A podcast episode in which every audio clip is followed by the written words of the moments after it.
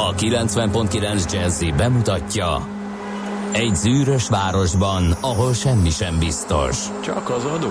Mondom semmi. Ahol a kisbefektetőket senki sem védi meg a tőzsdei kilengésektől, és a sikátorokban leselkedik a kíméletlen hozamgyilkos. Csak négy férfi múlik a közbiztonsága. Hadnagy urak, merre vannak? Mindenre elszánt és korrumpálhatatlan alakulat vigyáz a rendre minden reggel. Ezek az állati nyomozók? Négy férfi egyeset és egy nyalóka. Ács Gábor, Gede Balázs, Kántor Endre és Mihálovics András. Az íróasztal mögül pedig Profit kapitány diktálja a tempót. Humor, emberi sorsok, közönséges bűnözők és pénz, pénz, pénz. Egy különleges ügyosztály, a Gazdasági Muppet Show minden hétköznap reggel a 90.9 Jazzin. De is figyelj, ne csak a bárányok hallgassanak. De miért? Ha nincs pénzed azért, ha megvan, akkor pedig azért. Millás reggeli. Szólunk és védünk. Szép. Szép jó reggelt kívánunk, ez tehát a Millás reggeli. Milyen nap van a bandéni? Mert van már, most- Gábor, már csak kispéntek. Jó, hát nekem hétfő és péntek egyben, de szeretettel köszöntök mindenkit a stúdióban Kántor Endre. És Ács Gábor, ő is, mint Mihálovics András, benézett hozzánk a pihenés alatt egy napra, és utána ismét megy pihenni. Na jó, de Jól hát ez már, ez már rövid lesz. Épp pont most, nem tegnap este kapcsoltam. Nem tudod, hogy a szilicei fensíkon van-e térerő? Biztos, hogy nem tudom. Biztos, hogy nem tudom. Az ki van zárva, mert nem tudom. Jó. Akkor veszélybe került a holnapi fapados bejelentkezésem, de majd... Ez nagyon nagy baj. Már megint, tehát Már a múltkor is Annyira- leszittak emiatt. E, igen, a, mit csináljak, ha egyszer fél tízkor kezdődik a tájfutás, és ez, figyelj, ez az figyelj. utolsó kihagyhatatlan, pedig annyi minden történik, de valahogy szerintem Delegáld megbuherál. rovatodat, delegáld. Nem, valahogy visszakúszok a fő, főút, műúthoz, vagy valamit ott. Fillérné, nem fog, nem fog elmaradni. B. Gusztávné nem tudja vállalni? Nem, hát miatta kell sietni, mert ja. ő, ő rajtól korán, én majd lehet, hogy Na, tessék. eltávolodom, Akkor ő a és hibás. akkor igen, rákenjük. Ah. Na, de szerintem valahogy megoldjuk. Hát megoldjuk mert reménykedünk. fontos bejelenteni Ked- valók vannak, Ajaj, tele vagyunk fontos bejelenteni valóval. illetve lesznek. Viszont, ha már részben ide kapcsolódó, um, nem tudom, az bunkóság eh, hangosan hahotázni azon a mozgalmon, a, hogyan szívassuk meg a reptereken, reptereken a falra ragasztott matricákkal Ja, a, figyelj, én nem bunkóság, szerintem óriási. a konnektort keresőket? Szerintem óriási poén. Valaki kitalálta ezt a human hackinget, és onnantól kezdve elszabadult a pokol. Na most több száz forint per matrica áron lehet beszerezni, és eh, sok helyen, és eh, most kezdett el robbanásszerűen nőni. Tehát a reptereken a falra Légy szíves, egy ilyen matricát szerezzél már nekem. Ne, föl akarom rakni a Megére, gépemre. megérez, már, ja, hogy erre a Hát nem erre, hanem arra, ami most ez egy ilyen kölcsön, hanem amire minden matricát föl szoktam rakni, az úgy tetszik. De a legviccesebb az, hogy utána, amikor lesben ülnek, lefotózzák, és akkor I, I got one, I got one felkiáltással tolják Aki a nem tudja, YouTube-ra. arról van szó, hogy olyan matricát készítenek, ami pont úgy néz ki, mint egy konnektor ajzat. Felragasztják a falra, És fölragasztják valahova oda az ülések mellé a repülőtérre, vagy a falra, vagy valahova, és akkor messziről úgy néz ki, hogy ott egy üres konnektor, megtámadhatom a laptopommal, vagy telefonommal, mert ugye kevés van belőle, főleg olyan helyeken, ahol le lehet kényelmesen ülni mellé, és amikor az ember megpróbálja bele erőltetni a mm, villásdugót, akkor kiderül, hogy az egy matrica, és átverés. csak egy, csak egy ilyen, mint egy kengyelfutó gyalogkakukban, amikor a, a kolyot egy ilyen molinó trak le, ami úgy néz ki, mint egy alagút. de ez annyira pihent már. És Nagyon de, pihent. Nem tudom, hogy nyilván. Hát figyelj, régen is Kite- volt ilyen. Kiteszed, majd pedig odaülsz és videózol és várod a, a Hát lúzereket, akik a repülőtéren biztos tudod, hogy régen mi volt a hacking, amit, amit fel is vettek, és utána, tehát egy időben óriás, 90-es években volt talán óriási poén, Mégpedig az volt, hogy mindenféle ilyen idióta nevű embert kerestek, oda mentek az információs pulthoz, és odaadták, hogy ezt az illetőt keresik. És azok meg beolvasták, de hogyha elolvasták, ilyen indiainak hangzó, vagy arabnak hangzó nevek voltak, vagy kínainak hangzó nevek, de hogyha angolul beolvasta valaki, akkor kiderült, hogy ez valami értelmes szöveget ad ki. És akkor ezt, föl, ezt rögzítették, hogy az információs pult ezt beolvast, és óriásiakat röhögtek rajta. Aha. Úgyhogy ez Na, mindig hát is, a móka és a kacagás az mindig is jelen volt. Tök jó. Na, a modernkor trolljai, azok meg ezen szórakoznak. Igen, tehát hogy is mondjam, egyrészt nagyon ráérnek az emberek, mert várakozni kell. Másrészt szeretnének túl lenni az egészen és szórakoztatni magukat. Ez is érthető. Harmadrészt pedig sokaknak hiányzik. Hát ott már mindenki lemerülten érkezik, és egy jogos igény van. Persze, és, és, és, és, és a repterek többségén nincs elegendő. Igen, így van. Konnektor, úgyhogy ebből a hármasból összeállt a mozgalom, hogy szivassuk őket és rakjunk a falé. Hát nem tudom. Jól van, ez egy jó promó Nem volt tudom, a, én a én- holnapinak. Én röhögtem. Én is röhögtem. elnézést Szerint kérek. dehogy is, nem kell elnézést kérni, Nem óriási. Na, gyorsan, viszont akkor... Köszöntsük a. Bencéket a mai napon. 0630 20 10 909 ide lehet küldeni, meg az infokokat millástegeli.hu-ra. WhatsApp és SMS az előző. A Bencéknek a névnapja van ma. Őket köszöntjük ö, nagy kalapemeléssel és üdvrialgással, úgyhogy ezen kívül a mai nap Európában a totalitárius diktatúrák áldozatainak emléknapja, úgyhogy ez 2011 eh, júniusa óta van így, amikor is az EU országok igazságügyi miniszterei ezt elfogadták. Sok minden történt a történelemben, kiemelném, a, valamiért beszéltünk róla az elmúlt időszakban, talán ezért is érdekes, 1572-ben volt az a borzalmas éjszaka Párizsban, ami csak Szent Bertalan éjszakaként lett híres, augusztus 23-áról 24-ére viradó éjszakán volt, amikor Medici Katalin anya királyné utasítására legyilkolták a Párizsban tartózkodó hugenották nagy részét. És hát innen el is indult természetesen egy kivándorlás, úgyhogy ö, aztán egy másik érdekesség, nem tudom, tudod mi, mi az a Molotov-Ribbentrop paktum. Nagyon durva. Tanultuk történelemből, Persze. persze. Más néven egyébként úgy hívták, hogy a Hitler-Stalin uh, paktum, uh-huh. de alapvetően ez a Molotov-Ribbentrop uh, megegyezés, amit uh, Vyacheslav Molotov szovjet és Joachim von Ribbentrop német külügyminiszterek írtak alá. Ugye ez az Európa keleti térségeinek érdekszférákra történő felosztásáról szólt. 1939-ben megállapodtak szépen, hogy hogyan fogják felosztani. Természetesen minket is érintett. Igen, tudjuk, hova kerültünk. Aztán születéstaposok közül kiemelném, um, Katona Csabát már beízítottam, hogy besél a múlt rovatunkban beszélje róla mindenképpen. Madarász Margit 1884-ben, 1884-ben született ezen a napon Madarász Margit magyar teniszező. Úgyhogy ki volt ő, és egyébként két másik teniszezőnek volt azt hiszem az unokatestvére ő, úgyhogy, és szintén hölgyeknek, úgyhogy őróluk szerintem fogunk majd hallani. Ezen kívül Gene Kelly, amerikai színész is ma született 1912-ben, Hernádi Gyula, magyar író, 1926-ban, Kobe Bryant, amerikai kosárlabdázó 78-ban, és 1877-ben Szabó Ervin, akitől választottunk öm, aranyköpést, Született Schlesinger Sámuel Ármin, egyébként ő. Milyen érdekes, hogy nem Schlesinger Sámuel Ármin könyvtárnak hívják a könyvtárnakat, hanem Szabó Ervinnek.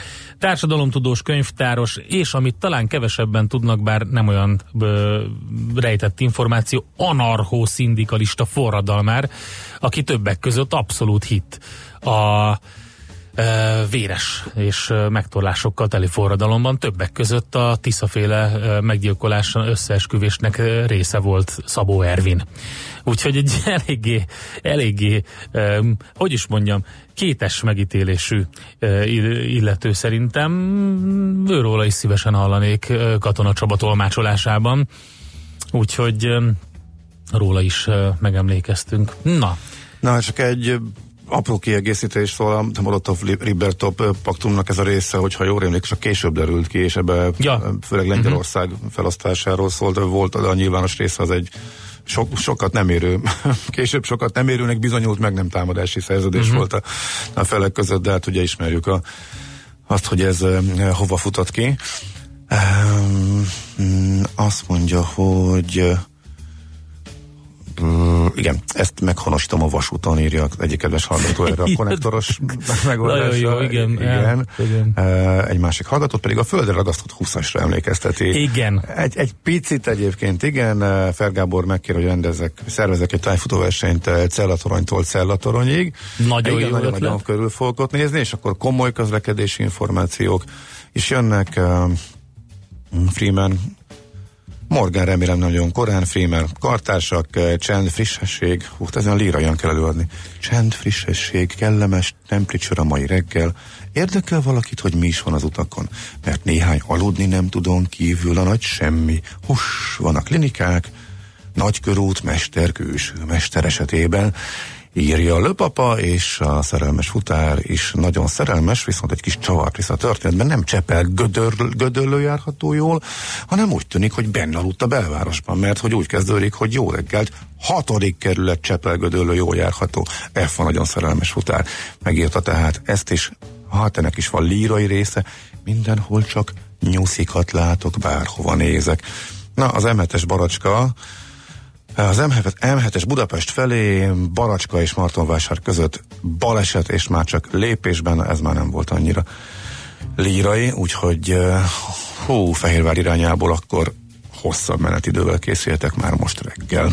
Na hát közben pedig eszembe jutott, hogy egy szomorú hírt is meg kell osztani, mert uh, tegnap elhunyt Székhelyi József, szerintem nagyon sokunk kedvence, vagy egyik kedvence volt Jászai. Mari díjas magyar színművész, rendező, a Fészek Klub választmányának tagja, és hát természetesen sok mindenre lehetne emlékezni a pályájáról.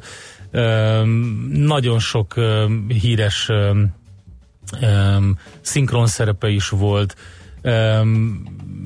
Példa, ja, és egyébként az egyik híres szerepe ugye a, egy ilyen öt részes magyar krimi sorozat volt, emlékszel a, a Kémerire? Persze. Az volt a Kémeri. Persze, igen. Ő volt ugye Igen, igen, igen. Dr. Kémeri Ferenc, aki magánnyomozó, és az ő kalandjait lehetett figyelemmel kísérni az 1920-as évektől a 40-es évekig. Egy-egy önálló történet volt minden epizód, de nagyon klassz volt, de hát nagyon sok mindent csinált, és hát nem utolsó sorban talán a fiatalabb, aki onnan is emlékezhetnek rá, hogy óriási alakítással, és ezt nem szabad elbagatelizálni, ő volt uh, Homer Simpsonnak a szinkron hangja. Érdekes, hogy mindenki. Én ezt nem gondoltam, hogy eh, ennyire vele, vagy ezzel a szinkron szereppel azonosítják. Hát figyelj, nem, nem azonosítják, csak az utóbbi időben ez megem- egy, ez egy komoly, tehát maga a Simpson család az egy, az egy világsikerű történet, Világos. nagyon sok évadot élt meg. És ugye a, a magyar szinkron hangja, ő volt a, a Homer Simpsonnak, ami hát gyakorlatilag nem tudom hány csatornán egyszerre megy már, vagy Aha, ezért nem tudom. 20 éve, vagy nem tudom most pontosan megmondani, de de nagyon régóta, úgyhogy mindenképpen meg kell említeni, ráadásul maga a karakter magyarul is óriási, tehát a hang az, az nagyon érdekes és nagyon jó hozzá, vagy jó volt hozzá, úgyhogy úgyhogy igen. Uh-huh. Írja egy hallgató, hogy még a paktum létét is letagadták a szovjetek, még Igen. nem egy levéltárból elő nem került az eredeti példány. Potsdamban láttuk a másolatát. Igen, uh-huh. nagyon érdekes. Köszi. Um, szerettem volna um, elmondani Nézd valamit. az órára, és nem fogsz semmit elmondani De szerintem. kénytelen, na, csak nem találom a csodába.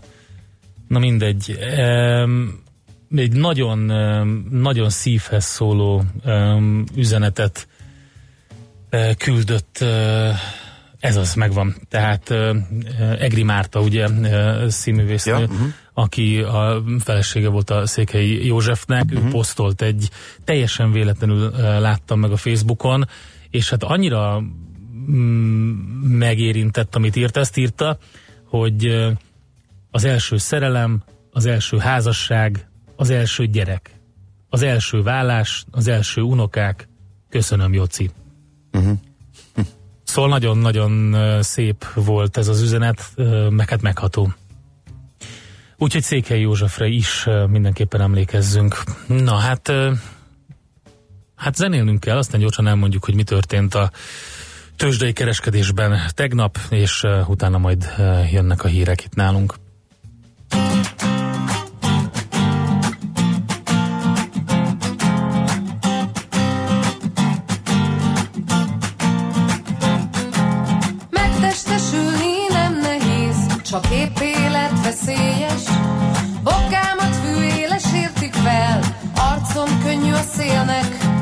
Az új begyembe tüske vág, fogánt ragad hajamba,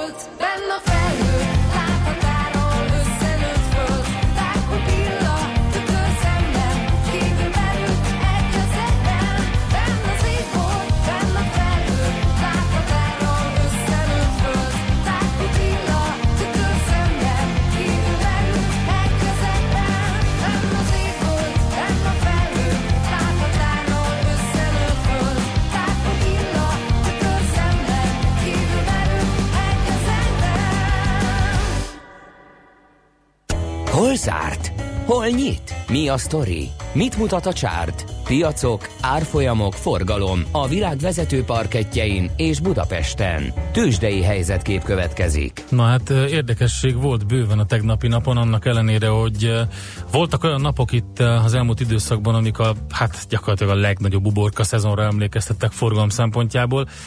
Fele más teljesítés volt az európai bőrzéken, de Budapesten sok minden volt. Végül eséssel zárta a Bux a napot. A blue chipek közül a Richter nagyot esett, ugye erről beszámoltunk, amikor a piacnyitás után szakértőinket felhívtuk, miután az amerikai élelmiszer és gyógyszerfelügyelet elutasította az ESMIA amerikai törzskönyvezési kérelmét, ez volt tehát a Richter hír, és erről fogunk még beszélni természetesen a mai napon, hiszen van hazai piac rovatunk. A Bux majdnem 10 milliárd forintos forgalomban, 642-es pontos minusszal 1,7%-kal került lejjebb, a Telekom fél, a MOL 1,1%-kal esett, és a Richter pedig ugye 4,3%-ot zuhant, 5255 forint lett a vége, az OTP 1,2%-ot esett, 10.140 forinton zárt, úgyhogy ők a blue chipek, velük érdemes, vagy volt érdemes foglalkozni alapvetően, és még egyszer mondom, hazai piac rovatunkban a Richterrel foglalkozunk még. Hát Amerikában pedig végre a legnagyobb rally egy egypontos minusszal azt hiszem megállt, de hát így is történelmi csúcs közelében az S&P. Ezt, A leghosszabb rally, valami 3300 nem tudom hány napos rally. én ebben ezt egyáltalán nem értem. Hogy attól, hogy most egy pontot esett, akkor mit talált meg? Hát jó, hogy igen, tehát, attól- attól, tehát De hogyha mit eddig ne- technikailag nézzük, tehát nem biztos, hogy megállt, ez igazad van, hogy de, de nem emelkedik, nem, nincs folyamatos emelkedés. Hát eddig se volt, mindig is voltak Volt valami korrekció, igen. Én Én se, igen. abszolút nem értettem ezt a hírt, hogy most ez Igen. miért megállás, meg hogy Na mindegy, Meg hát hogy, meg komoly. Hogy, na de eddig de 20% fölötti visszaesések azok már korrekciónak számítanak, vagy szóval a maci piacnak is ilyen volt benne. Aha. Na minden, az egészet nem értem, hogy hogy jött ki minden esetre. Igazad a van. tegnapi nap az nulla környékén volt, illetve ismét Maci kollégát kell, hogy idézzem az egy, sim, egy sima, egy fordított szavajárásával, mert hogy pici mínusz a Dow Jones-ban ez a bizonyos uh, 004, mármint század százalékban lefelé az S&P-ben, a Nasdaq pedig fölfelé, ez nagyjából a, az egész éves teljesítményre hajaz, a Nasdaq szárnyal, a többiek pedig szenvednek. Hát ezzel együtt a Dow Jones 4 százalék pluszban van, a Nasdaq 14 százalékban, miközben az európai piacok például nagyrészt mínuszban vannak. Az idén uh, a bukszal az élen, úgyhogy nem volt túlságosan izgalmas. Sőt, mondhatnánk, az kifejezetten uncsi volt a tegnapi uh, kereskedés. Uh, a piacot egyáltalán nem ingatta meg az, ami Trump elnökkel történik, mi azért majd beszélünk erről is a műsorban a továbbiakban. Tőzsdei helyzetkép hangzott el a Millás reggeliben. Hamarosan jön László Békati a legfrissebb hírekkel, információkkal, utána jövünk vissza mi, és folytatjuk a műsort. Sok mindenről lesz szó, többek között arról, hogy mi történik az Európai Uniós pénzekkel, illetve, mint ahogy említettem, majd lesz ingatlan rovatunk, illetve hazai piac rovatunk, és például ingatlan rovatunkban az albérleti szerződésekről lesz szó.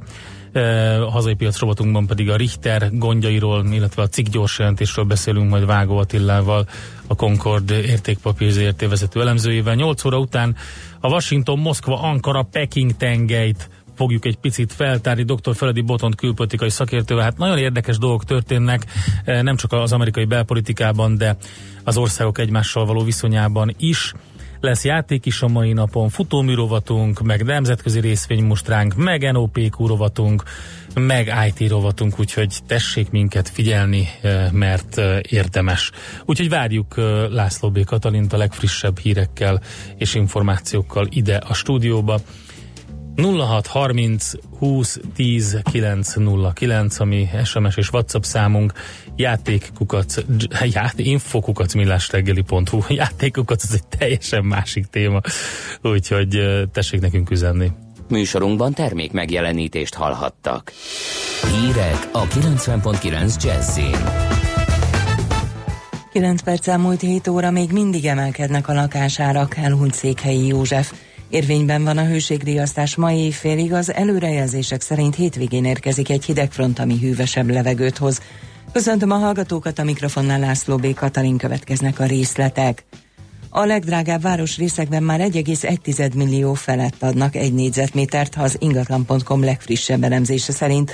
Budapesten belül hűvös völgyben emelkedtek a legnagyobb mértékben az átlagos négyzetméter árak. Az elmúlt egy évben 66%-kal 1,1 millió forint felé ment az átlagos négyzetméter ár. A legnagyobb mértékben dráguló városrészek között szerepel Lipótmező, ahol 54, Rézmálon pedig 45%-os volt a drágulás. A panel lakásoknál a külső kerületekben ment végbe a jelentős áremelkedés. A 20. kerületi lakótelepi lakások négyzetméter ára 43%-kal nőtt. Nagyon sok módszertani tartalék van az oktatási rendszerben, Hajnal Gabriella szerint. A Klebersberg központ új elnöke a Magyar Hírlapnak a többi közt arról beszélt, szeretnék elérni, hogy az iskolák megismerjék egymást. A pedagógus hiánya kapcsolatos kérdésre úgy válaszolt, az elkövetkező hét évben biztosan nem várható, hogy a nyugdíjba vonulás miatt magasabb létszámban lenne szükség utánpótlásra, szerinte ugyanis nincs országos pedagógus hiány.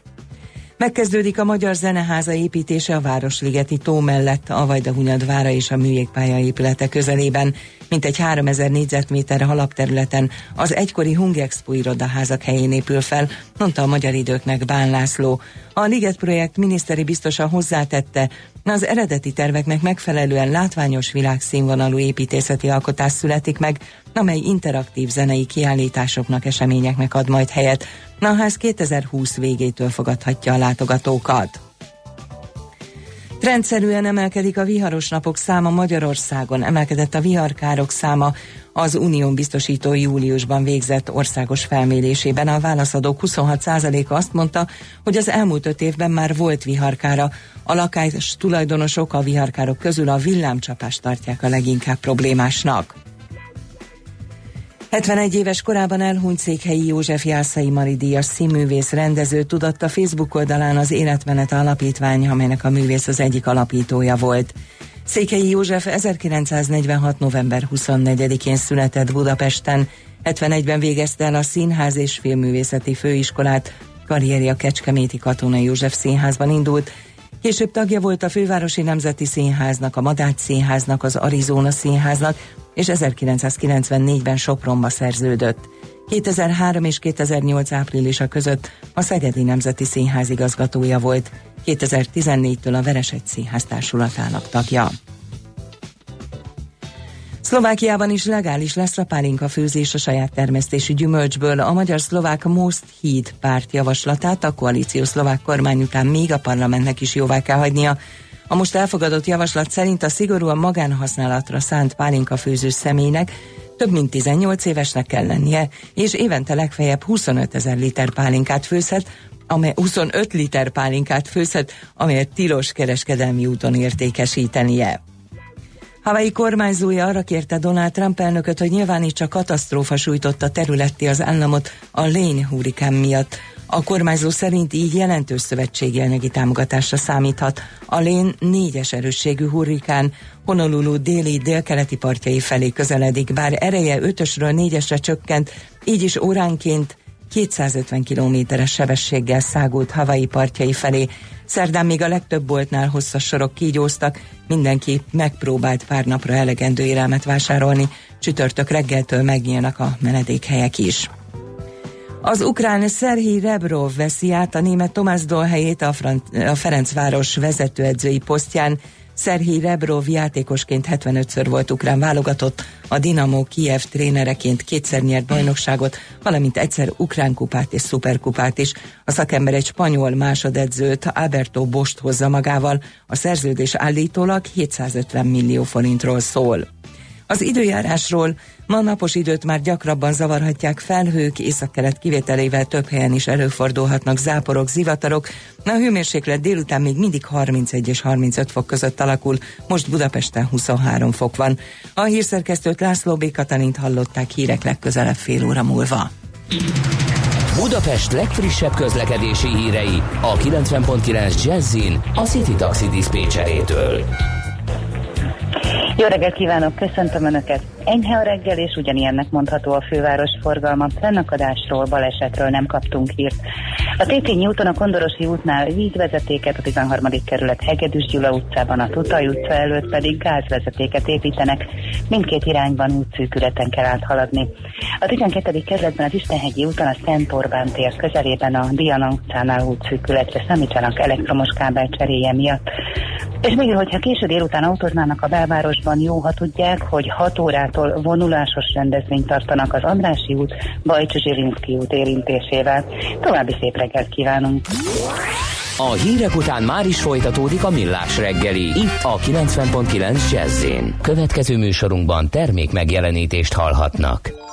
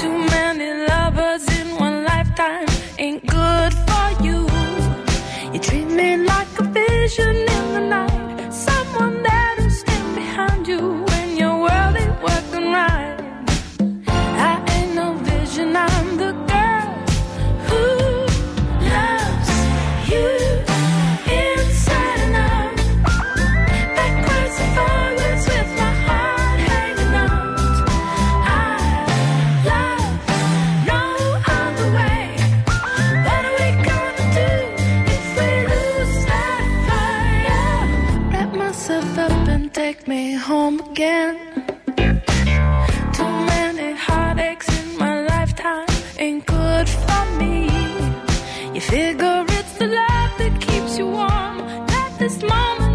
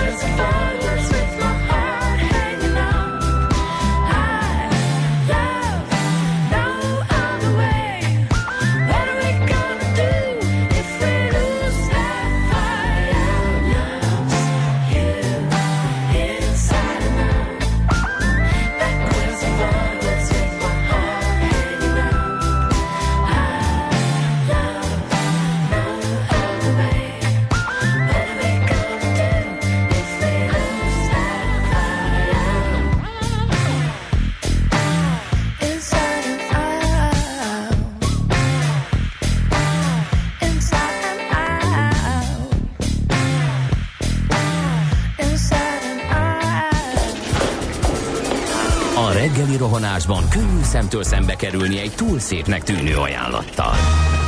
Az eredmény krétával körberajzolt tetemes összeg.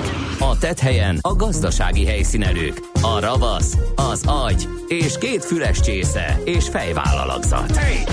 A lehetetlen küldetés megfejteni a Fibonacci kódot. A jutalom egy bögre rossz kávé és egy olyan hozamgörbe, amilyet még Alonso Mózli sem látott. Millás reggeli, a 90.9 Jazzy Rádió gazdasági mapetsója. Vigyázat!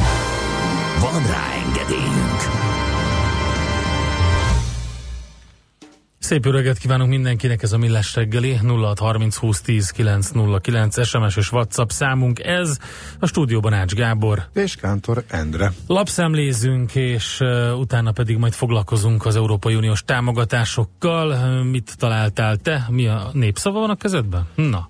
Uh, igen, világgazdaságban nem találtam újdonságot. A Richter, uh, a vezető anyag ezzel uh-huh. mi is foglalkozt, mert tegnap ugye említettük, illetve ma is foglalkozunk vele részletesen a B rovatunkban, um, a népszavából a bér adatok számmágjáról szól Aha. a vezető anyag. Miért van az, hogy uh, két millió ember minimálbér körül keres, a KSH statisztikája által kimutatott átlagkereset mégiscsak nem duplája a kevésbé jól kommunikálható eh, számoknak. Hát most hallottad a, hírekben, hogy, vagy a híradóban, hogy nőttek a bérek tovább, tehát ezt így is lehet Hát igen, de hogy miért van ez, hogy lehet ennyire, apostrofálni. igen, hogy mi a módszertan lehet játszani a, számokkal. Hát én azt mondanám, Aztán- hogy ugyanez az m4.hu is megjelent, ugye on- onnan uh, mazsoláztak Mhm. ők is, ők azt írják, hogy brutális a szakadék a főváros és a Szabolcs megyei bérek között. Igen, ez az egyik része. Aha. Hiába szerzett még korábban Ónodi Szűcs Zoltán korábbi egészségügyi államtitkár két és fél milliárdot az idei évre házi orvosi ellátás javítására. Az új kormányzat el is vette ezt a pénzt a betegszállítás és a gyermekellátás réseinek betömésére. Ez egy másik népszavás cikk. A házi orvosok a döntésről nem kaptak semmilyen tájékoztatást, így nem tudták, hogy az érinti a praxisokat, a praxisokat. Megkérdezték a illetékeseket, az egészségügyért felelős államtitkárságot, és ők azt írták, hogy eddig még fel nem használt for- forrás csoportosítanak át, a házi orvosokat nem is, de a pénzelvételével a betegeket egyértelműen kár éri, E, miután éppen a hátrányos helyvetű településeken működő úgynevezett svájci alapellátási modellprogramot finanszírozták volna ebből, tehát ez változott meg. A napi.hu azt mondja, hogy erre az adatra nem lesz büszke. Az Orbán kormány uniós sereghajtók lettünk. Az Eurostat frissen közölt statisztikájában annak járt utána, hogy mennyit költ az átlag uniós polgára nyaralásai során. Nem okozunk meglepetést, hogyha eláruljuk, a magyarok a lista vége felé vannak, sőt a külföldi utakra mi költünk fejenként a legkevesebbet az Európai Unióban. Úgyhogy um, utazgatunk, utazgatunk, csak um, klasszikus májkrémes módszerrel.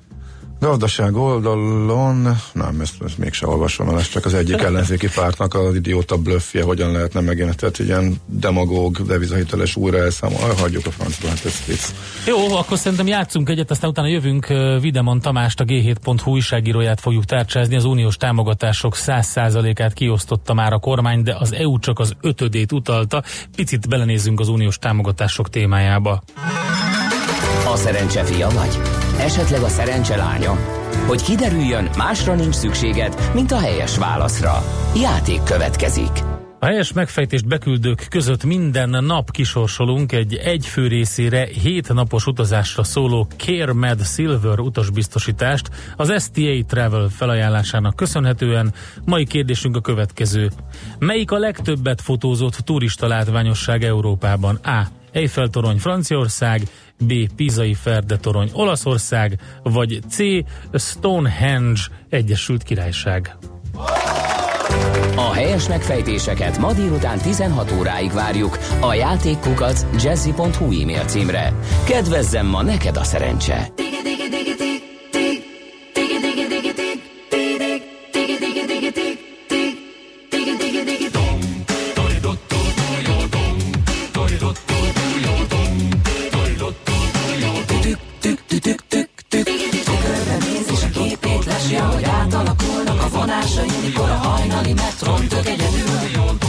Önmagával szemben is érzi a vesztét Valaki figyeli a túloldalról Beszélnek neki, de nem hall semmit Ő már csak ilyen.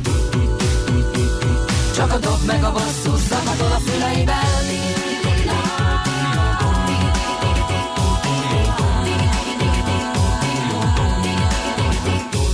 Magába beszél és kutya húst kajál Ha pénzt kap a kezébe, telefonál Valami mindig elkikor a szerelem Leteszi a seggét A földre ülteti és úgy lehet a csra Hogy senki nem teszi és látja is ő Csak észre nem veszi, hogy ennyit tud Csak ő tudja milyen Mikor a dob meg a basszus Zakatol a füleiben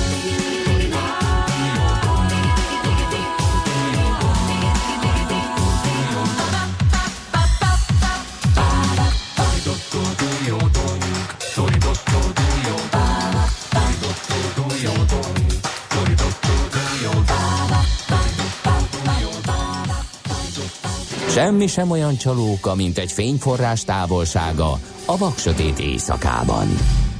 Millás reggeli. Na, hát ahogy beharangoztuk, azzal fogunk foglalkozni, hogy az uniós támogatások házatáján mi a helyzet? Ugye a támogatások 100%-át kiosztotta már a kormányzat, de az EU még csak az ötödét utalta, hogy hogy állnak az Európai Uniós támogatások, arról Videman Tamással a G7.hu újságírójával beszélgettünk. Szervusz, jó reggelt kívánunk! Jó reggelt! Mit lehet elmondani öm, a statisztikákról, hogyha azzal kezdjük, hogy hogy állnak az uniós támogatások és, a, és az utalások? Ugye a mostani ciklus, ez az úgynevezett 2014-2020-as költségvetési ciklus, hogy az Európai Unióban 7 évente van egy ilyen költségvetési ciklus, ugye meghatározzák az uniós támogatásokat. Ugye ez 2014-ben indult, általában kell egy-két év, míg felfut, de a, de a magyar kormány ezt olyan szinten megpörgette, hogy 2016-17-ben lényegében már 94%-ban idézőjelben elköltötte az uniós pénzt.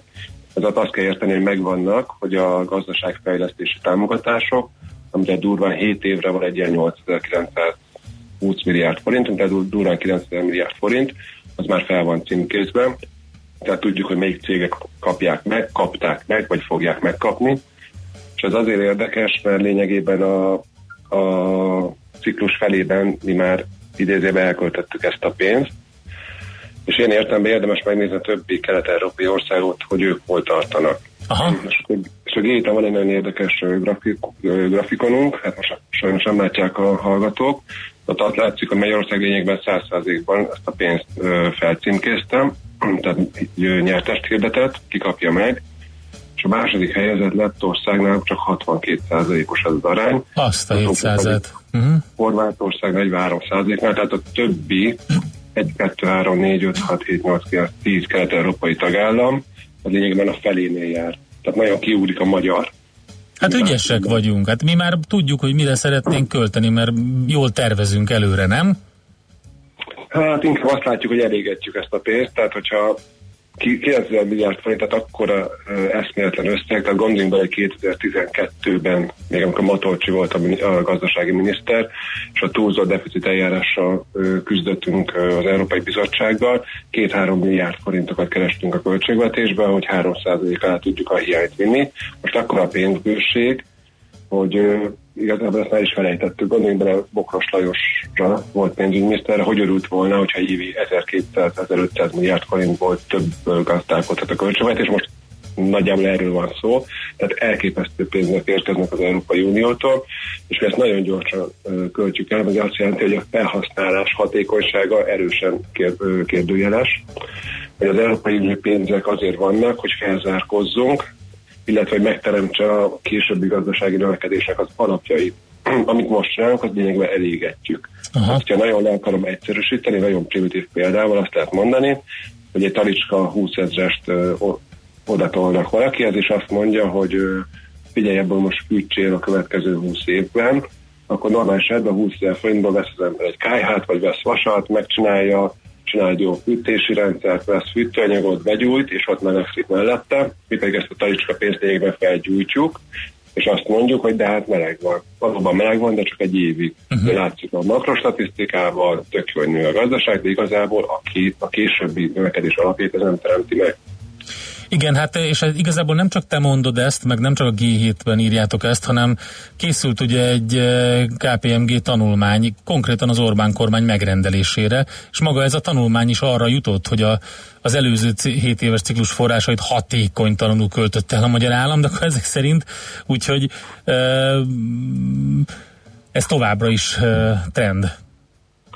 Igen, és ha megnézzük, és azért mondom, hogy azért kiugró a magyar példa, mert a többi ország esetében tényleg azt látjuk, hogy, hogy így az, az évek, és szépen lassan, organikusan hívják le az EU-s pénzeket, és egyébként ott a kifizetés is jól látszik. Ugye Magyarországon azt látjuk, hogy 100%-ban ezt a pénzt lényegében felcímkéztük, Brüsszel, vagy hát az Európai Bizottság 20%-át, tehát ötödét utalta át, Uh-huh.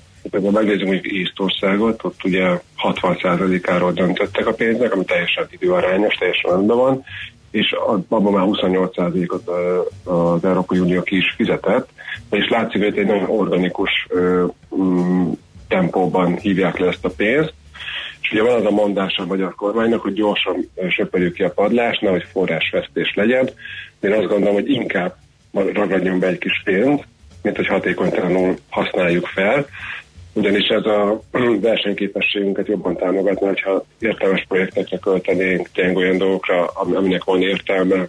Most vannak olyan pályázatok, hogy tényleg ilyen cégek ilyen ablakcsere programra, vagy fűtés-konszerűsítésre pályázhattak, és konkrétan van olyan cég, aki négy évvel ezelőtt cserélte le az ablakokat az üzembe, és most csak erre tud pályázni, ezért persze, pályázik, mert, mert még mindig jobb egy vadi új ablak, mint egy négy éves, de igazából a gazdaság növekedéséhez, a versenyképesség emelkedéséhez ezek nem fognak hozzájárulni. Igen, igen. És hát nyilván elemi érdeke ugye, hogy minél a kormánynak, hogy minél hamarabb megkapjuk a, az EU-tól a, az összegeket, mert, mert különben folyamatosan nő a költségvetési hiány a túlköltekezésben. számítás 3700 milliárd forint az, amit a, a magyar kormány saját költségvetésből uh-huh. megelőlegezett. Csak ennek van egy hátulütője, hogyha azt mondjuk, hogy ez a, elhisszük, hogy ez a kormány a magyar érdekekért, meg a magyar nemzeti szolidaritársért dolgozik, akkor ez egy nagyon nagy zsarolási potenciál. És egyébként azt is látjuk, most én nem akarok ilyen aktuál politikába belemenni, hogy, a, hogy az Orbán kormány az Európai Unió a legjobb partnere. Tehát amikor kim van Brüsszelben miniszterelnök, igazából mindent megszavaz, amit az EU kér. Tehát amikor azt olvasom a hírekben, hogy most az Európai Néppártból ki fogják rakni a Fideszt, akkor mindig jót kuncogok, hát a legjobb partnerük mindent megszavaz. Tehát erre 300 menekültet megszavazta, amiről utána lett egy nagy ö, ö, népszavazási kezdeményezés, plusz két évig harcoltunk, azt is megszavazta a magyar kormány. Hát érdekes, és hát nyilván ugye cél, azt is olvasom, hogy konkrétan célprémium kifizetését ígérte a minisztériumi dolgozóknak a kormány, hogyha akinek sikerül um, idén uh, a számlát kifizettetni az Európai Bizottság, és meg van határozva, hogy mennyit. Igen, ugye tavaly is rengeteg pénzt kaptak a miniszterelnökségnél, azt hiszem átlagban volt a két millió forint a jutalom. Uh-huh. Tehát a legalacsonyabb rendű dolgozó is megkapta, tehát ebben az átlagban mindenki benne van. Itt, itt egyértelmű a kormány cél minél hamarabb lehívni, ugye ezek szépen mutatnak a statisztikában, tehát arra jó ez a gyorsított lehívás, hogy az adott évben, amikor elköltjük a pénzt, akkor látszik, hogy nő a gazdaság, tehát a GDP-ben megmutatkozik, látszik a, a beruházási számok, de szépen nő a beruházás, de az is látszik, hogyha ilyen ciklusváltás van az EU-s támogatás sok esetében, például aztán 2015 volt ilyen, amikor teljesen bezuhant a beruházási ráta, tehát azt látjuk, hogy elképesztően függünk az Európai Uniótól, tehát amikor régen arról volt, hogy mennyire függünk Oroszországtól, meg az orosz gáztól, ezt most nyugodtan 10-20-szal meg lehet szorozni, hogy milyen szinten függünk az Európai Uniótól. Hát ez nagyon érdekes, Tamás, köszönjük szépen, hogy ezeket elmondtad. Jó munkát a továbbiakban is, szép napot neked! Köszönöm nektek is, minden jót, sziasztok! Szervusz! Videmon Tamással beszélgettünk a G7.hu újságírójával az uniós támogatásokról, és hát a statisztikákról. Nagyon érdekes a cikkben az infografika, mindenki nézze meg, hogy hogy áll a többi kelet-közép-európai ország, gyakorlatilag 100%-on Magyarország, és a második Lettország egy picit több mint 60 százalék, úgyhogy tényleg elgondolkodtató. Műsorunkban termék megjelenítést hallhattak. A lakosság nagy része heveny mobilózisban szenved. A statisztikák szerint egyre terjednek az okostelefonok. A magyarok 70%-a már ilyet használ. Mobilózis. A millás reggeli mobilos rovata heti dózisokban hallható minden szerdán 3.49-től. Hogy le nem erőj. A rovat támogatója a Bravofon Kft. A mobil nagyker. Rövid hírek a 90.9 Jazzin. Nagyon sok módszertani tartalék van az oktatási rendszerben, Hajnal Gabriella szerint. A Klebersberg központ új elnöke a Magyar Hírlap pedagógus hiányjal kapcsolatos kérdésére úgy válaszolt, az elkövetkező hét évben biztosan nem várható, hogy a nyugdíjba vonulás miatt magasabb létszámban lenne szükség utánpótlásra, mert szerinte nincs országos pedagógus hiány. Megkezdődik a Magyar Zeneháza építése a Városligeti tó mellett, a Vajdahunyad vára és a műjégpálya épületek közelében, mint egy 3000 négyzetméter alapterületen az egykori Hungexpo irodaházak helyén épül fel, mondta a Magyar Időknek Bán László. A Liget projekt miniszteri biztosa hozzátette, az eredeti terveknek megfelelően látványos világszínvonalú építészeti alkotás születik meg, amely interaktív zenei kiállításoknak, eseményeknek ad majd helyet. A ház 2020 végétől fogadhatja a látogatókat. A legdrágább városrészekben már 1,1 millió felett adnak egy négyzetmétert, az ingatlan.com legfrissebb elemzése szerint. Budapesten belül hűvös völgyben emelkedtek a legnagyobb mértékben az átlagos négyzetméter árak az elmúlt egy évben. A dráguló városrészek között szerepel még Lipót mező, ahol 54, Rézmál, ahol 45%-os volt a drágulás. A panel lakásoknál a külső kerületekben ment végbe a jelentősebb áremelkedés, a 20. kerületi lakótelepi lakások négyzetméter ára 43%-kal nőtt. Hét hónapig tart az emetes autópálya 20 kilométeres szakaszának felújítása Siófoknál. A százas kilométer környékén a Letenye felé vezető oldalon a teljes útpályát kicserélik, míg Budapest felé is több korlátozás lesz. Vizsgálat indul a nézők közé csapódott tűzijáték miatt. Augusztus 20-án este Zánkán 4-5 petárddal kilövő állomástól vízszintesen a vízparton állók és a Balaton irányába indult el. Ketten megsérültek. A település polgármestere a tűzijátékkal megbízott vállalkozót hibáztatja. A Balatonfüredi rendőrkapitányság foglalkozás körében elkövetett gondatlan veszélyeztetés miatt indított eljárást ismeretlen tettes ellen. Hawaii kormányzója arra kérte Donald Trump elnököt, hogy nyilvánítsa katasztrófa sújtotta területé az államot a Lén hurrikán miatt. A kormányzó szerint így jelentős szövetségi anyagi támogatásra számíthat. A Lén négyes erősségű hurrikán Honolulu déli délkeleti partjai felé közeledik. Bár ereje ötösről négyes erősségűre csökkent, így is óránként 250 kilométeres sebességgel szágult Hawaii partjai felé.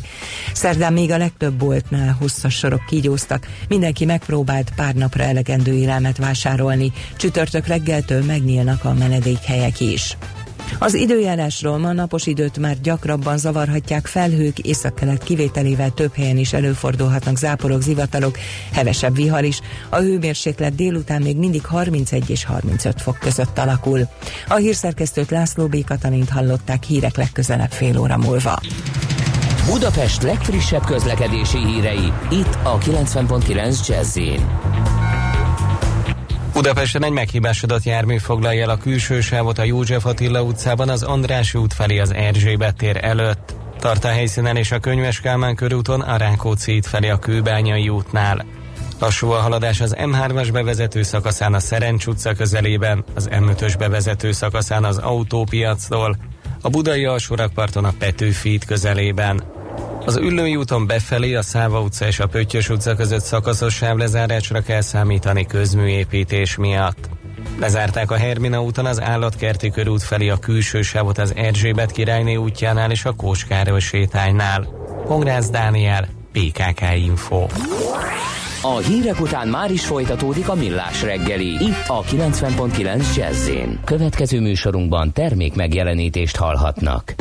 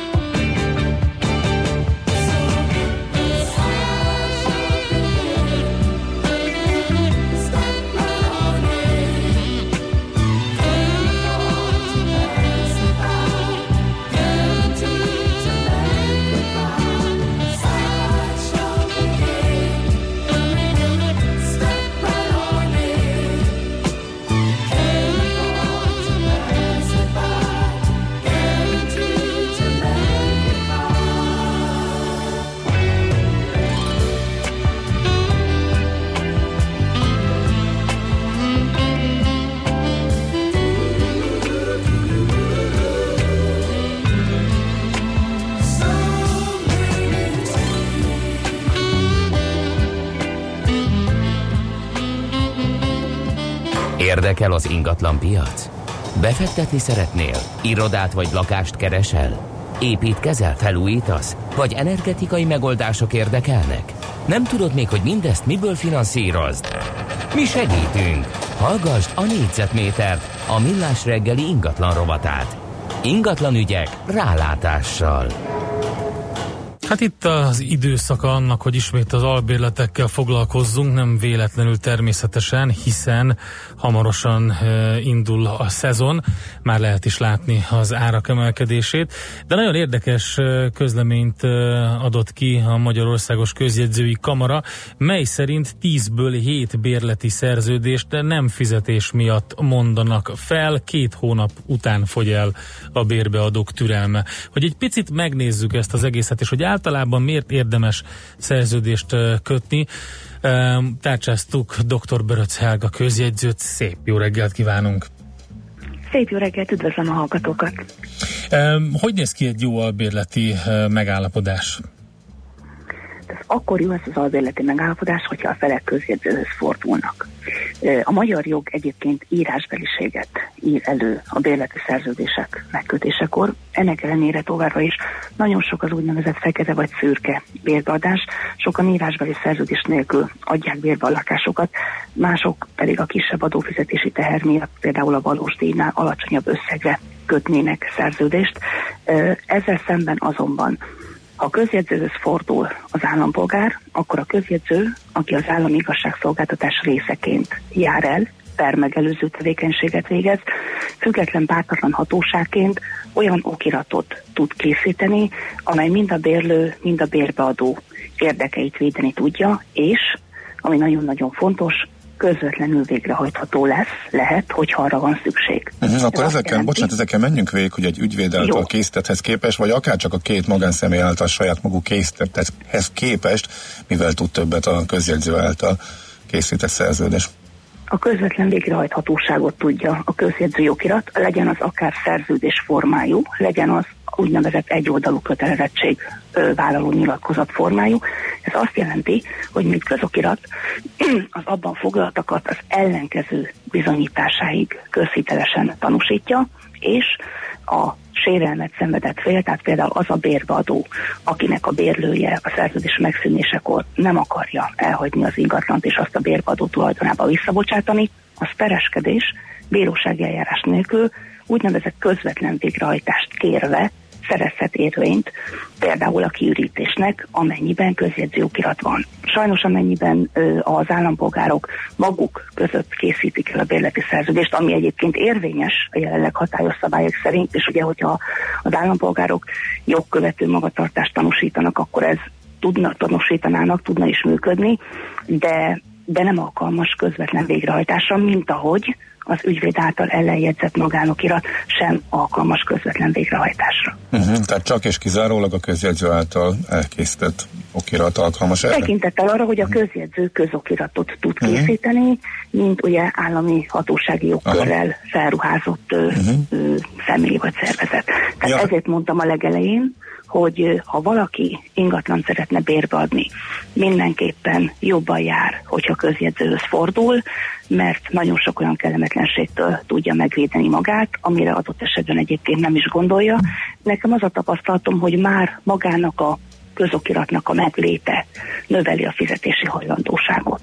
Uh-huh. Mi van, hogyha mégsem? Tehát ha mondjuk nem fizet a bérlő?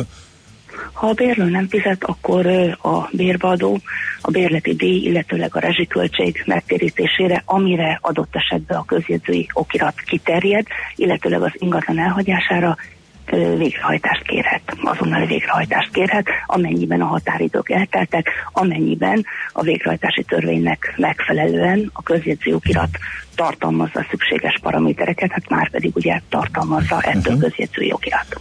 Milyen arányban kötnek közjegyző előtt szerződést, illetve ilyen okirattal a um, honfitársaink, illetve hogy mennyi jellemzője, vagy van arról adatunk, hogy mennyi végrehajtás indul, indult ezek kapcsán?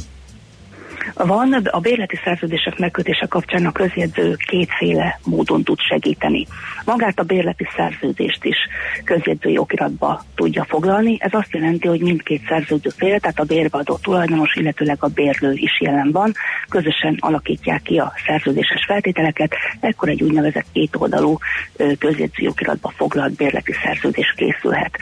Sokkal gyakrabb azonban a másik lehetőség, amikor az állampolgárok ö, elkészítik úgynevezett magánokirat formájában a bérleti szerződést, lehet legyen ez egy az internetről ö, levett minta alapján készült szerződés, legyen ez egy olyan, amit ö, ügyvéd ellenjegyzett típusú szerződés, tehát maga a jogviszony a felek között létrejött, az egy érvényes jogviszony, csak ugye nem alkalmas közvetlen végrehajtásra. Ilyenkor a bérlő tehet, tud tenni egy olyan nyilatkozatot, amit úgy hívunk, hogy egyoldalú kötelezettségvállaló nyilatkozat, amelyben mind a bérleti díj megfizetésére, mind a rezsiköltségek megfizetésére, vagy az ingatlan kiürítésére közokiratba foglalta nyilatkozatot tehet. Tehát megint keletkezik egy úgynevezett végrehajtható okirat. Ennek birtokában, hogyha ő szerződéses kötelezettségeit ennek ellenére mégis megszegi, akkor a jogosult bérbeadó ugye megindíthatja a végrehajtást. Amikor a közjegyző kétoldalú szerződést készít, akkor magát a bérleti szerződést is a közjegyző mondja fel, és általában a felmondás írásbeli kézbesítése már elég szokott lenni arra, hogy aztán utána ne induljon meg a végrehajtás, hanem a bérlő végül is ilyen értelemben önkéntesen eleget téve a kötelezettségeinek, akár fizessen, vagy akár elhagyja az ingatlant. Egyébként nagyon-nagyon csekély a bérleti szerződésekhez képest a, a kiürítések száma, illetőleg a végrehajtások száma. Erről a bírósági végrehajtói kamara tudna pontosabb adatokat szolgáltatni, de nagyjából évente körülbelül olyan 300 körül lehet a kiürítések száma.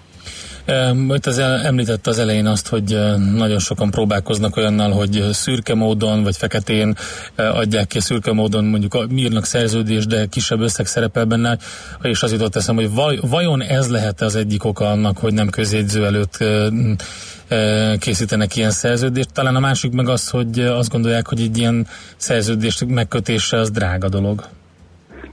Igen, valószínűleg pedig nem így van. Ahogy említettem, a közjegyző hatóságként jár el ebből eredően a díját, illetőleg a, az okiratok elkészítésének, a, tehát az eljárás költségét jogszabály szabályozza.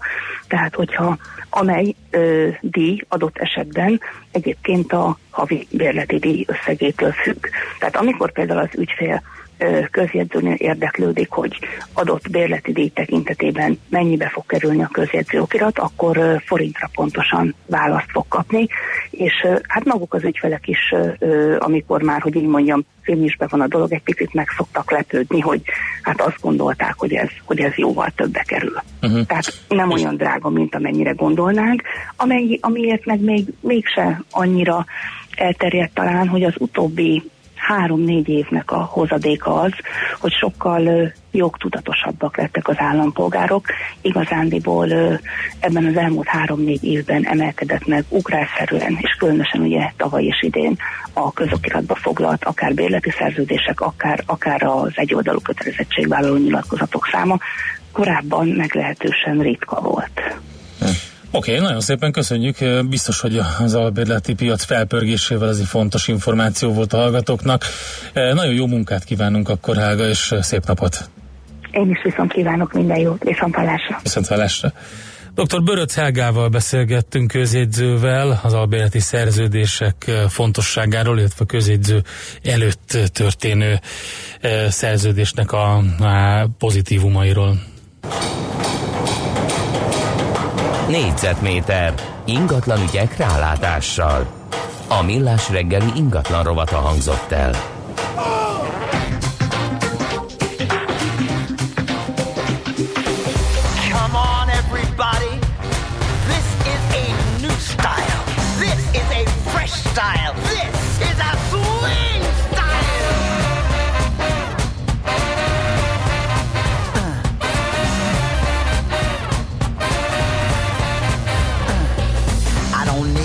Shoe. I don't need your shine. I don't need a brand new mobile. I don't need more gigabyte. I'm diving high. I'm flying low. I don't need to justify. This is my show. I can't stand what you're saying. I can't stand what you're playing. I can't stand what you're doing. I'm a swing punk. I can't stand what you're saying. And I'm a swing punk. Uh, uh.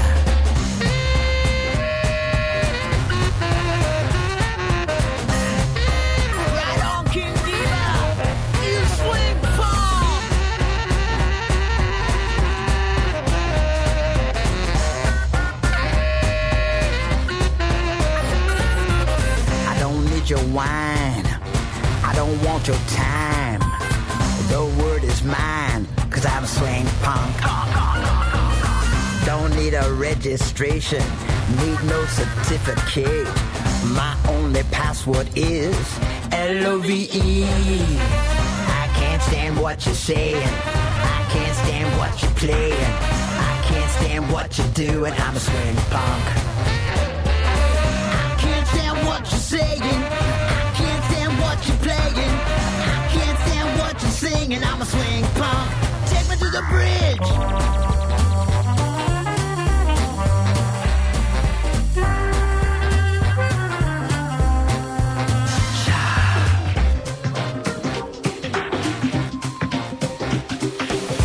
Come on, everybody. This is a new style.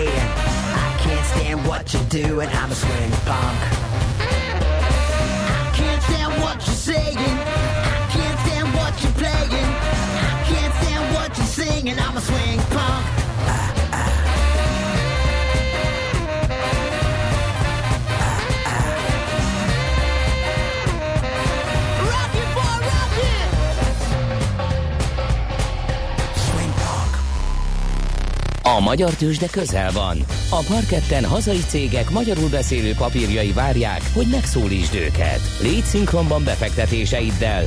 Színes, széles vásznú magyarul beszélő tőzsdeblokk a Millás reggeliben. A rovat támogatója a Budapesti Értéktőzsde ZRT. Keresd a hazait, keres a hazaival. Na hát a hazai piac rovatunkban két társaságot is előveszünk. Vágó Attila, a Concord értékpapír ZRT vezető elemzője segítségével. Szervusz, jó reggelt kívánunk! Jó reggelt kívánok, üdvözlöm a hallgatókat. Na nézzük először a Richtert, hát eléggé csúnya pofont kapott itt az eszmia kapcsán, amerikai uh, uh, hírek kapcsán. A Richter meg is látszott rajta, de hogy ez mennyire fájdalmas neki? Hát azt gyakorlatilag nyugodtan kijelenthetjük, hogy ez nem a társaságnak az éve.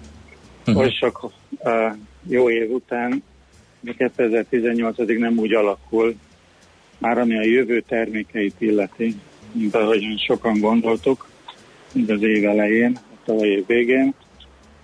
De érdekes, hogy míg a meglévő operációját tekintve kifejezetten jó számokat, jó teljesítményen rukkol elő, a társaság addig ugye a jövőbeli bevételeket eh, nagy mértékben befolyásoló új termékei, új kedvezőtlen híreket, termékeivel kapcsolatban kedvezőtlen híreket kap. Hát így volt ez tegnap is, amikor meg kell mondjam, hogy nem várt módon az FDA, az amerikai eh, gyógyszerhatóság úgy döntött, hogy további kérdéseket intéz az allerganhoz, és közvetve a Twitterhez, az eszmiával kapcsolatban, mielőtt ezt piacra engedni. Érdekes, hogy közben az AbbVie-nek, ez egy másik tőzsdén jegyzett amerikai biotech cég uh, engedélyezték egy hasonló, vagy bocsánat, uh, nem engedélyezték, mert nem sikeresen zárult egy harmadik fázis kísérletsorozata.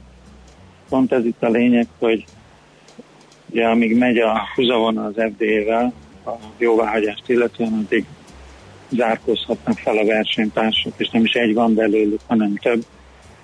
Mire ez eszméje valóban meg tud majd jelenni az USA-ba, addigra lesznek valószínűleg kihívói, és ezzel a potenciált, az értékesítési potenciált nagy mértékben ugye vissza kell fogni, illetőleg át kell gondolni.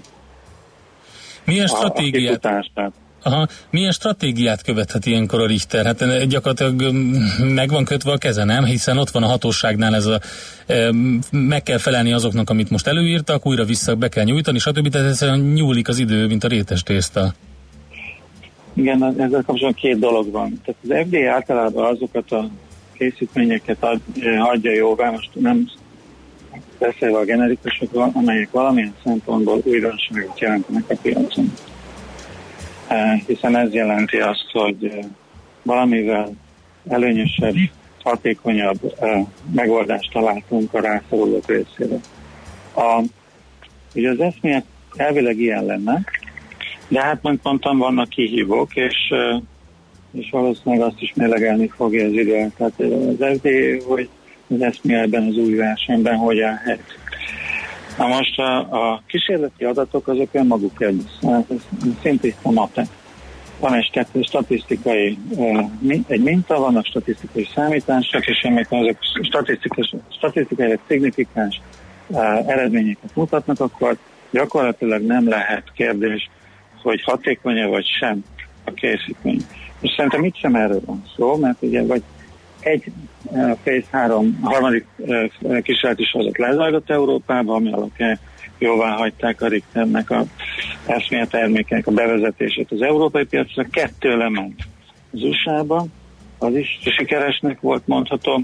Ami történt, és ebben az FDA utal is a, a, a, levelében, amit az Arárgannak küldött, hogy időközben Európa, az Európai Gyógyszerhatóság talán aggályos dolgokat, ugye a máj funkciókat illetően, és emiatt kiegészítő információkat kötelező a társaságot, amennyiben ők a robbanpiacra minden készítmény. Most volt már ilyen e, helyzetben a Richter, e, emlékezetém szerint 2013 novemberében pont a kariplazin, illetőleg ott a bipoláris mánia és skizofrénia került ugyancsak keresztűz alá, és akkor a Richter egy, és őket akkor megismételt vizsgálatokra, vagy kiegészítő vizsgálatokra köteleztek, amiket elvégeztek Japánban, és bizonyították a kariplazinnak a, a jogosultságát ezeken a terápiás területeken, és azóta ez egy több 100 millió dolláros készítmény.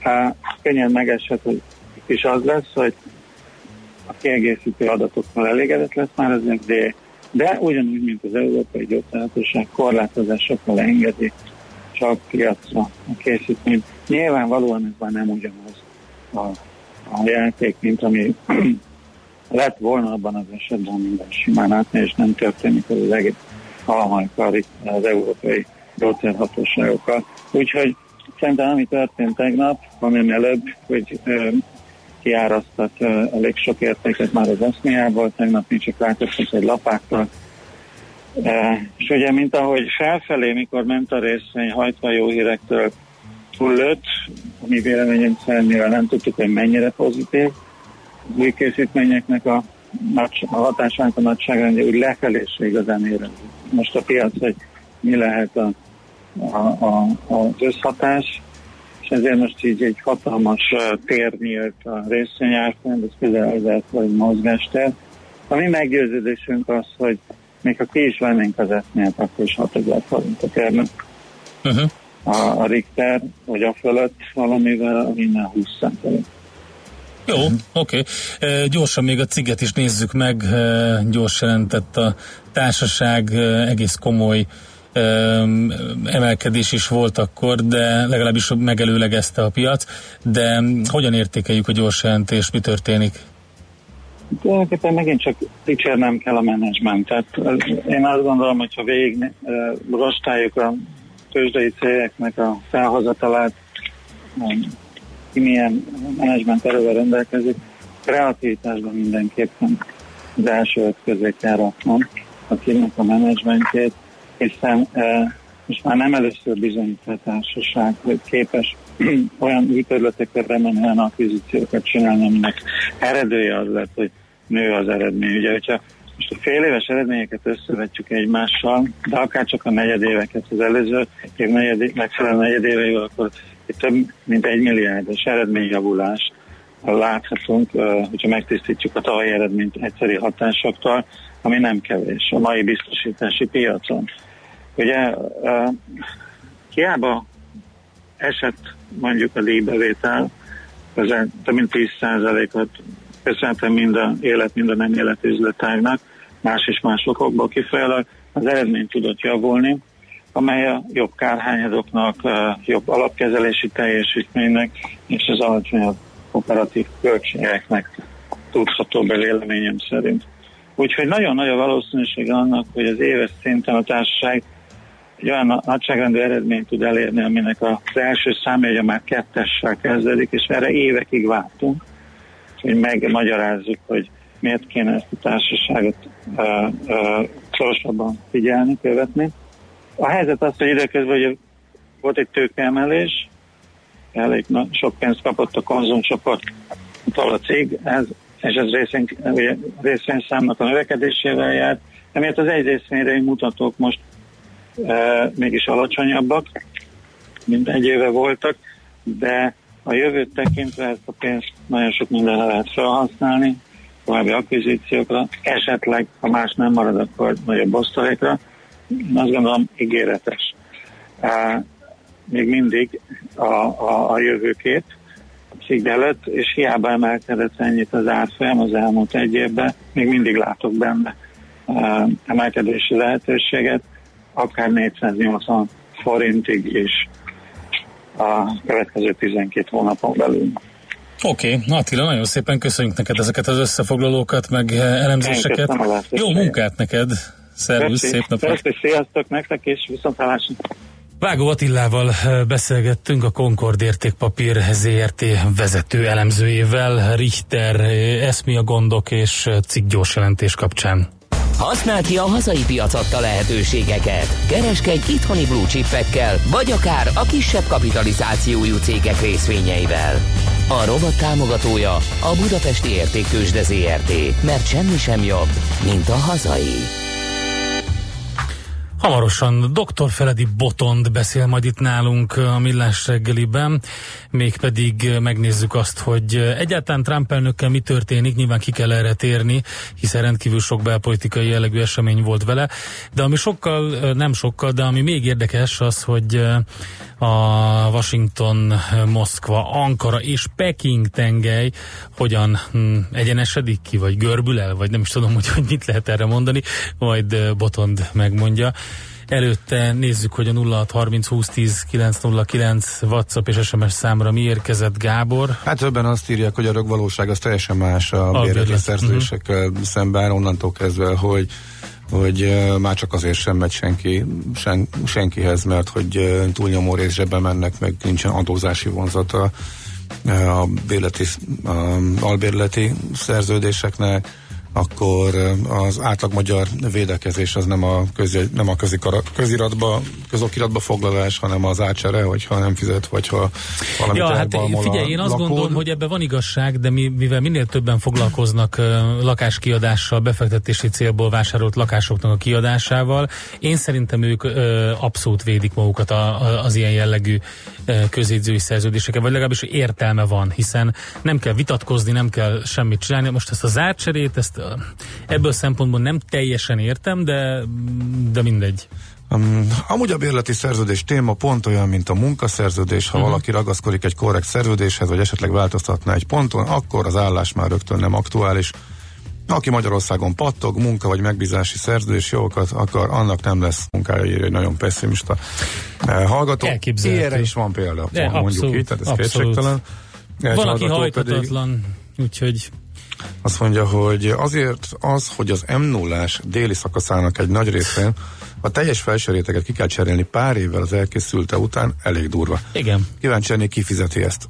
És az a, a durva garancia, még, ki tudta hogy... ezt ennyire benézni, mi ennek a háttere, hát minket is érdekel. Sőt, hát, van egy kérdés, amit foglalkoztat egy ideje, mondjuk augusztus 15-e vagy 14-e óta, nem tudom melyik volt a, a, a hétfő, hogy mi, miért? Miért kellett augusztus közepéig várni, hogy a fővárosnak a nagy részét szét, szétbontsák? Miért nem, nem váltak mindennel? De majdnem mindennel. Egyszerre kezdték el, egy csomó mindent egyszerre kezdtek el csinálni, akkor én nem tudom, hogy miért. Mármint augusztus közepén? Igen. Hát Hát miért szerint- nem lehet azt júniusban megcsinálni? Vagy Hát- akkor elkezdeni? Hát gondolom azért, hát mert- iskola kezdése nem lesz kész a Hát más csináltak. 80 százaléka. Nincs annyi, kapacit, nincs annyi kapacitás, hogy biztos. egyszerre csinálja.